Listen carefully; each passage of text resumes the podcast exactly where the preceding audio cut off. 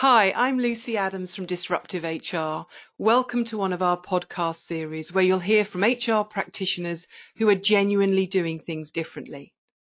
If you're looking to change your HR practices, then why not check out the Disruptive HR Club? It's got tons of videos, webinars, and downloadable guides that will give you all the ideas and practical help you'll need. Check it out at www.disruptivehr.club. Hi, and welcome to another podcast from Disruptive HR, where we talk to people who are just either in the HR profession or around the HR profession and who are just shaking things up and doing things differently. And uh, this is the first time actually we've had someone come back. So, this is uh, today we're talking to Catherine Garrard, who's uh, ex Sky head of inclusion we'll come back to that title perhaps in a bit, and is now uh, founder of her own business, Compelling Culture. And um, so, hi, Catherine. Hi, thanks for having me back. Oh, it's a pleasure because we met you when uh, we came over to Sky that day and we met with you and your colleague Tracy and we talked about a whole range of things. So the previous recording, I think, is is, is actually um, on uh, Spotify, iTunes, etc. But we're going to do a new one today. So how's it going with the new business? Yeah, really good. I think I'm not quite six months in yet, but the thing I'm enjoying most actually is loads of people just want to make their workplaces better. Um, the big focus is on diversity and inclusion. I think since George Floyd was killed last year, that's a really natural uh, reason that people are contacting me. So organisations have got you know lots of kind of passion and ambition in this place. So they're kind of coming to me for a bit of help and guidance and structure and how do we embed that into things like policies and process and systems as well as well as kind of set you know volunteers mass populations of volunteers up for success so that the organization can really evolve. So i'm really enjoying it because i'm getting to work across industry with organizations of all different sizes to and i think you you you touched on a really good point which is both a positive and, and, and a kind of question mark for me, which is there is a huge amount of interest in diversity and inclusion at the moment. I think, you know, the Me Too piece, obviously the Black Lives Matter piece, um, and uh, the tragic Sarah Everard piece recently. Mm-hmm. And, you know, it, these are all momentous things that have gone on. And there appears to be a renewed one, if, if we were almost being cynical, a kind of new interest from leaders uh, across the board saying we've got to do something. Mm-hmm. Is your sense is, is is it is it a genuine we need to do something, a genuine sort of awakening from leaders, or is it a we've just got to be seen to be part of this? I think it's both. Like, really honestly, I think some people get it with their head and just go reputationally, we need to do something a lot of people get it with their heart and think, I don't want to live in a world like that. I don't want my children to live in a world like that. I don't want to work in a world like that. So I think it is both. I think, and I do think it's it's you know the cynical bit to, to just pick up on that point yes these things come round again but i've not experienced anything like what we had last year um, mm. people really care from every different demographic and every different background and people are speaking up for each other more than ever now, as well as kind of thinking about their own lived experiences and what, what they want to see improve in in work and in life. And it strikes me that it is an opportunity not just to roll out the old diversity and inclusion programs that we've had previously. I was laughing with someone the other day and I was saying, you know, when we first set up Disruptive HR, we didn't do anything on diversity and inclusion. We just left it well known because whereas we could find fantastic innovation in talent management, L&D, performance, etc., when it came to diversity and inclusion, the innovation was really quite thin on the ground. Yourself, you know, as being an exception but it wasn't great. And I think, you know, we now do focus on it. We're not experts, it's part of a broader portfolio of work. But I think that there is now a, a, growing momentum, isn't there, about let's not just repeat things that clearly have not worked. Why is it that we we kind of we get we have got DNI so wrong in the past, or if not wrong, that it just hasn't had the impact that we wanted it to? I think there's a few things. I think the first one is HR typically runs lean in every organization I've worked in. So it's not that people haven't cared before, don't understand it before, but they just haven't been able to make the investment in it before in terms of really understanding what the structural inequalities are to be able to rebuild them and rewire them. So I'm kind of hopeful with this surge that there's there's more and more investment and, and will kind of continue to improve. I think the other thing that happens is is people set things up because they really care because they really know someone.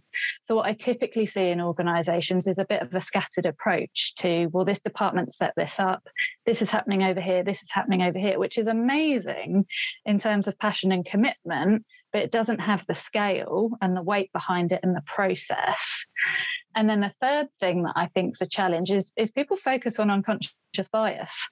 And 90 plus percent of our thought processes are automatic and they're based on who we know, what we've done, what we've tried before, what's worked, what's comfortable. And it happens so quickly, you know, it's it it's just happening all the time. And the bit we need to focus on is the kind of five to 10%, which is conscious, right?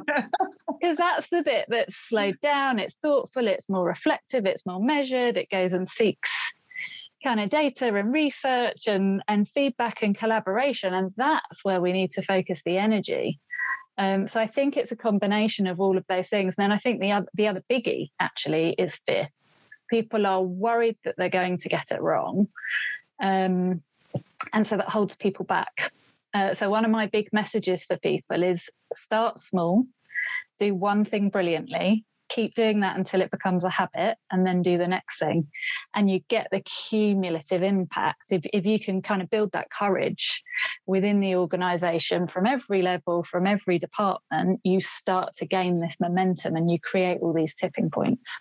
There's a huge amount in there which would be great to just dig down a little bit deeper into. Um, i mean just going back to your your point around um, lean and diversity and inclusion expertise is there such a thing as diversity and inclusion expertise? You know, if you were starting again and you were hiring somebody into Sky to be your replacement, would you look for 10 years D&I experience or would you look for something else? I think it is underinvested, like I say. So I, I, think what you really need is somebody who understands how an HR function works and all of the different stages of the employee life cycle and how all the different teams in HR work from comp and ben to leadership development to employee engagement to succession planning to you know all of the different things so you need to understand the employee life cycle and which levers to pull and I think what happens with diversity and inclusion quite often is we might think about the external reach or we might think about people's lived experience which is all really really important my worry is unless you're hardwiring it into the employee life cycle on the policies, the processes, the systems, the decision making, it stops the minute that person or those people stop. Yeah.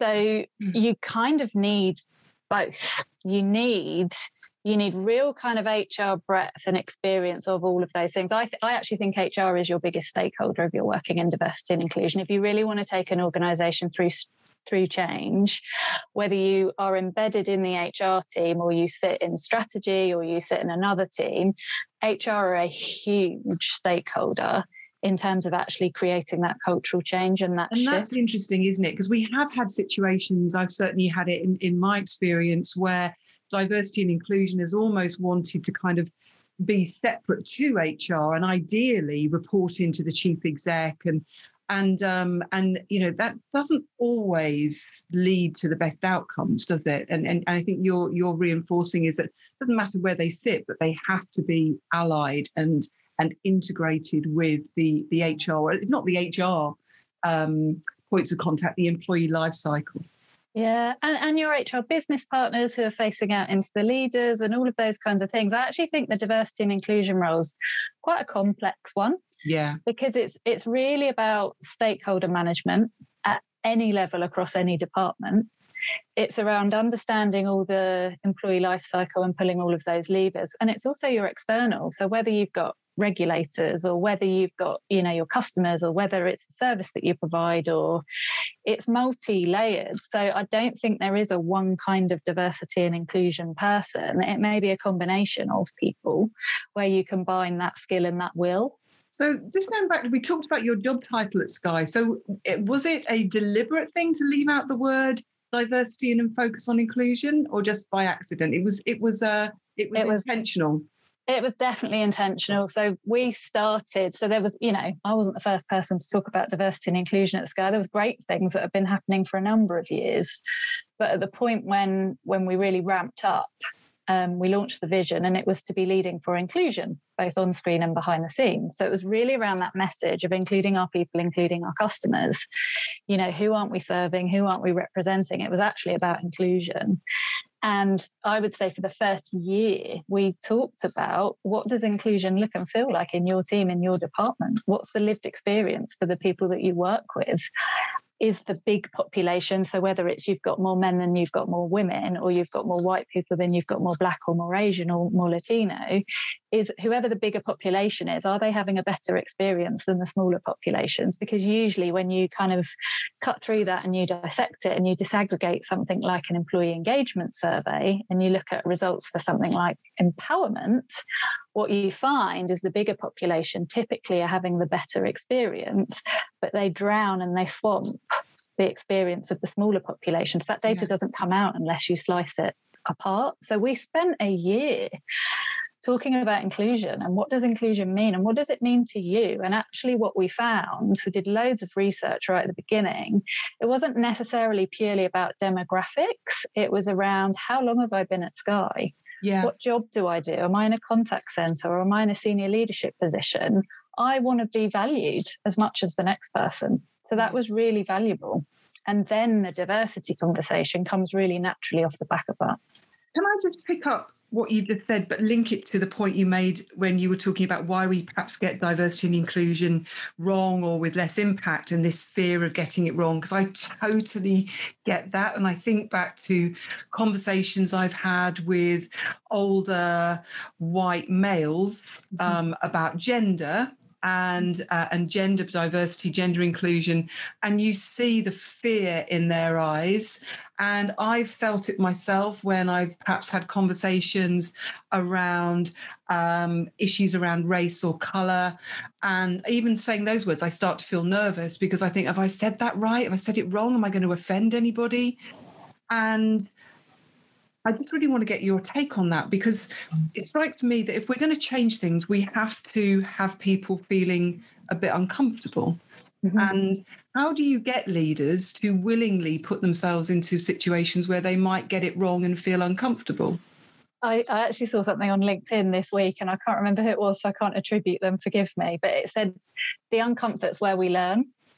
And I think there's a few things for leaders. So you've got usually huge investment in leadership development. Um, you know, quite a lot of money gets invested in the top tier of an organization. Yeah. If you haven't got inclusive leadership as part of that investment, we're not setting those leaders up to be able to have these conversations and lean into it. So I think that has to be an integral part of, of what a good leader looks like inclusive leadership.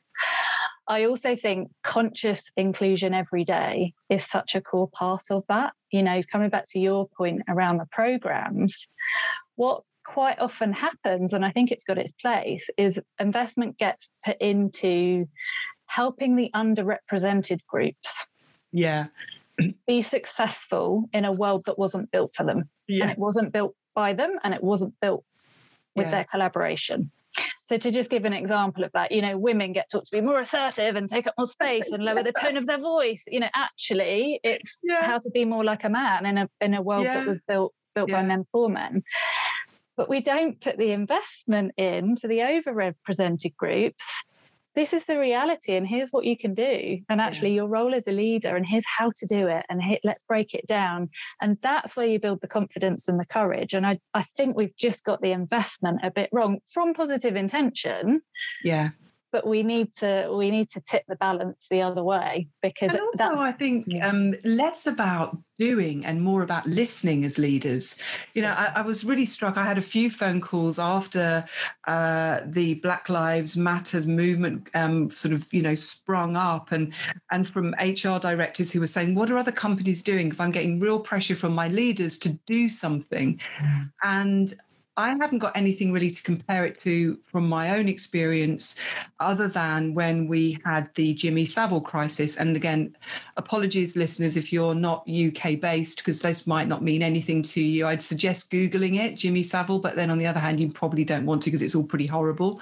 Mm-hmm. But you know, in that situation, there's a sense that we need to we need to do something. And actually, people didn't necessarily who had been impacted by sexual harassment did not want you to do anything particularly. They just wanted to be heard. And i think we're such we're such action oriented leaders that it's immediately let's spring into doing something about black lives matter. Whereas some of the real positive stuff i've seen is just actually we're just going to listen.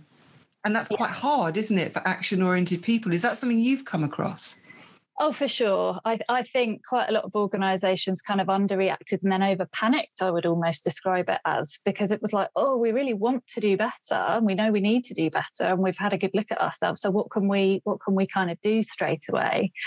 Um, one of my clients that I was speaking to earlier this week said that they that one of their principles is actions speak louder than words.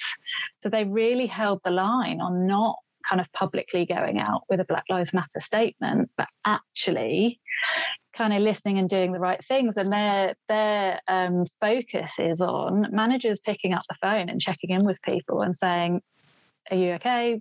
You know, let's have the yeah. conversation, let's discuss it, rather than a corporate message that went out. And I just thought that's such a good nuance in terms of we're not going to do the big bang. We're going to empower people and equip people and encourage people and set the expectation that actually we want our line managers to be checking in with the people in their team yeah. with the things that are going on in the world. Now, you used an expression which I absolutely loved, which was conscious inclusion every day. and um, and I love that expression because I think what it what it talks to is the small acts, the things that maybe I could try as a leader in five minutes rather than it being a big program and me having to change everything. I could just try that. Um, how do, how do you get that going? How do you how do you begin to encourage this sense of conscious inclusion every day? So I distilled an awful lot of research into five things. So I can walk you through them if you want. And then what Great. I suggest is people just pick one until that becomes a habit and then they move on to the next one. Um, so the first one is make sure there's a mix. So if you look at your diary of your Monday morning meetings, there's always the same people that all kind of look a bit like you. How can you change that? How can you know? Can you invite people from the next level in the organization, as an example? Or if you're setting up a project team, or you're thinking of planning a town hall, and you're thinking about who's going to speak, or, or you know, you're getting people back together virtually, or you know, you're looking at who you're going to recognize for going the extra mile that month. Whatever it is, make sure there's a mix. Just have a look at who's in the room, have a look at who's in the meeting, have a look at who's on the email, you know, whatever it is, make sure there's a mix because that's the quickest way of bringing a different narrative and a fresh perspective into conversation. So, whether you're thinking about internally from an employee point of view or externally from a, a consumer or a customer point of view, making sure there's a mix is, is the primary thing actually any of us can do because and I like all... that because it's not about and make sure there's a blend of male, female, and other you know minority groups. It's just a mix. Mm-hmm. It, you know wherever that you know it could be different backgrounds, different personalities. Make sure they're a mix. Mm-hmm. What's number two?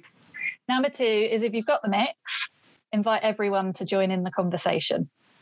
So there's, um, I think it's something like 80%, uh, 30% of people will dominate 80% of the conversation unless you facilitate that discussion. So if you've got somebody in the room or on Zoom who's super, super passionate and they're kind of, you know, they're, they're on, it's like, Catherine, that's cool. Like now let's hear from everybody else you know you've got to make sure that you're creating space for people to speak and you need to think about things like letting people know what that discussion is going to be in advance and that you know, there's going to be a discussion so that people know what to expect when they show up but really create you know you're not just here from a numbers point of view from a diversity point of view i'm doing air quotes um, you're here because we want you to be included and we want to hear yeah. your voice so make sure every voice is heard we always used to say at the BBC that the real um, discriminated group were the introverts, you know, because and I imagine Sky similar when you work in media, there are lots of big, charismatic, uh, extroverts who can easily dominate. And so um, being an introvert in that environment was really tough.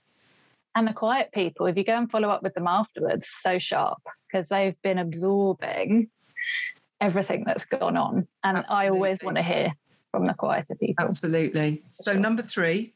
So, number three is then deliberately seek out alternative perspectives. So, if you are creating, designing, thinking, wanting to get feedback, quite often we go to our go to people. The people that will give us feedback in the way that we enjoy feedback, the people that we've worked with for a long time that know what our style is, the people that already know what our mission is and what we're trying to achieve. And they will give critical feedback, and that's all good, but they will be giving you similar feedback each time. Yeah. This is a big personal one for me. So the deliberately seeking alternative perspectives, I realize I always went to the same people. And because my work has always been about total organization, I was totally missing a trick. I just was missing you know feedback and input from different groups so it, you go slower to go faster on this actually because yeah. by going out to people that you know are less familiar with your work or work in a different department or have different life experiences however you want to do that they will challenge your thinking absolutely will challenge your thinking and every single time i've done it i've changed my work and it's been much better for it how interesting. And as you say, sometimes I think we avoid that because we know the people who know us, we don't have to take as long to explain it. it there's a speed, isn't there? There is a mm-hmm. speed. Whereas, as you mm-hmm. say, actually doing this, you know it's going to take longer, but the outputs are going to be greater. And what I love about these three so far, and I'm sure four and five are going to be equally good, is that this, you haven't mentioned the word diversity or minority group, or, you know, this is just actually about interactions conversations, just a little bit of extra thought. These are all doable. Yeah. We've got more in common than we have differences. Yeah. So hit me with number four. So, number four then is ask people what would make them feel included. Yeah.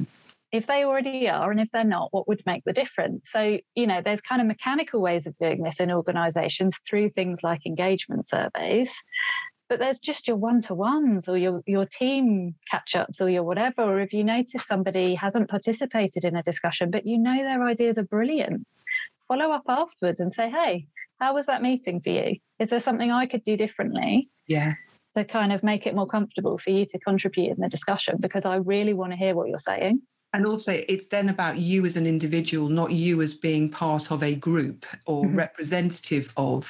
You know it always used to make me laugh when you know i'd be kind of called upon to give a female view. Like you can speak like for all women. yeah, all women. Half the planet i can represent. You know i mean it's just crazy isn't it? So number five. So this is the get to know people who aren't just like you so we, if you think about your five closest friends, family, colleagues, go-to people, quite often, not always, but quite often, you've got loads in common with them because that's how we form relationships and it's normal. You know, that is our experience on this planet and it's all good. But the more that you can get to know people who aren't like you, the more your empathy builds, the more your awareness builds, the more your consciousness builds. So in organizations, a really easy way of doing that, if they exist, is, is go join employee networks, either as a part of that community or an ally or an advocate. I think the other ways of doing it, are, you know, Netflix, podcasts, you know, all of those kinds of things. If you actually have a look at your bookshelf or have a look at your watch list, honestly, like, going to be. My husband calls them bonnet dramas. Basically, and it's like a kind of lockdown comfort blanket. I've just gone back to blooming Jane Austen. Oh my god! Oh my god! I'm such even a if, cliche. If you look at business books, if you look at leadership books, quite often that the ones that get promoted and talked about more and, and the way that they're placed in bookshops are written by men. And books that are written by women in business are put under personal development. So usually, even if you just audit your bookshelf that you read for work, not for kind of escape and, and kind of joy. Oh, that's all right. Then you let me off the hook. um, but even if you look at your bookshelf for, for, work, or you know, if you're looking at movies, like who was the writer, who was the producer, who was the director, whatever your thing is, or if you're, you know, you find yourself scrolling through Instagram you know throughout the day yeah. whatever your thing is whatever your influence is look at your linkedin network have a look and if is your feed a lot like you you'll probably find it is because unless you've consciously chosen to kind of you know create and curate a wider yeah. audience it will probably be people just like you and you can change that really easily um, so whether you know, you I used it's just made me think. I used to work with a guy at the BBC who was um, he was part head of drama production, and he was fantastic guy in all sorts of ways. A guy called Nick Brown, if you're listening, Nick. But what he did was he had a he told me about this thing which I can't remember the name of, but you basically went and you put your um, the books that you're reading in at the moment, and instead of doing the classic Amazon algorithm that will say recommended for you, which is exactly like everything else you're currently reading. It does the opposite. Oh, wow. And so isn't that fantastic? Yeah. So it was a way of saying, don't get tr- sort of, you know, the danger of the algorithm, which actually, you know, funnels you down a route where you only end up reading and being surrounded by the same things and ideas. On the algorithm point, this is very current. Have you seen Coded Bias on Netflix? No, not yet it's a documentary on bias in algorithms oh, because God, basically whoever builds them if it's a homogenous group so it's a group that's similar the algorithms work really really well for people of that same shared yeah. demographic and they work less well for everybody else. So it's it's just another way of looking at this subject through a lens of of technology and that's a good example, actually, I think, of where, you know, sometimes I meet HR people and they say, oh, I don't understand about technology. I kind of leave that to the techie guys, quite often, guys. Mm. If you're developing something that is based on patterns and algorithms, you've got to be involved because you've got to challenge some of that early thinking. Yeah and also you mentioning Netflix, I have to thank you. Last time we spoke, you recommended the Brene Brown Daring Greatly. I've watched it twice. Call to Courage. Watched it. All my daughters have watched it, and it is what's it called? Not Daring Greatly. That's it's the name of the of the Call book. to Courage. So she's written Daring Greatly, but Netflix is Call to Courage. Amazing absolutely fabulous. So, any listeners, if you haven't seen Brene Brown, Call to Courage, please watch it. It'll make you laugh. It'll make you cry. What an amazing woman. Absolutely amazing. Yeah. I think we're running out of time, Catherine. Is there anything else that we should have covered in terms of things that we've got wrong in the past or things that you see are, are working really well? Just maybe just to kind of um, talk a little bit about your company and, and the work that you do. So, um, just give me your website so people will will be able to reach you. So it is compellingculture.co.uk.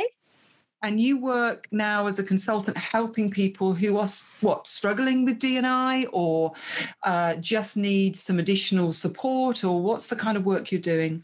Yeah, so it's either kind of how do we get started or how do we level up? That would be the kind of two tiers right. that I think. So people that are already doing things, but how do they kind of create more structure, measure success, and take people through that change? Um, or you know we're a really small organization we really haven't got any kind of internal investment. Like how do we begin and what are the things? We've been having lots of great conversations but how do we build that into as we're growing? You know if we've got organizations that are growing how do we build that into what we're doing? So it's typically it's three buckets so the first thing is define the problem or that organization, that industry, you know, in the context that's going yeah. on. The second thing is the engagement and tools. So it's all the things like we've been talking about today. What is conscious inclusion and how do we, you know, create confidence for leaders and all those kinds of things. And then the third thing is embedding it. So, you know, the policies, the process, the systems, yeah. The, yeah. all of those people decisions. So they're the kind of the three, the three big buckets. Well, I'm sure the phone will be ringing off the hook after this. I've loved yeah. it. So yeah, next time you. we see each other, we'll have had haircuts. My roots will have gone. Mine too. Uh, my eyebrows will no longer be, you know, some like 70 year old blokes. Um, hopefully, we'll all look much more polished. Not that you didn't. Sorry, that sounds really rude, but certainly it will be next week. Things open up. It's been a Indeed. real pleasure, Catherine. Thanks you so too. much for your time. You're welcome. Bye. Bye bye. Thanks for listening to this podcast. For more resources to help you change HR, check out the Disruptive HR Club at www.disruptivehr.club.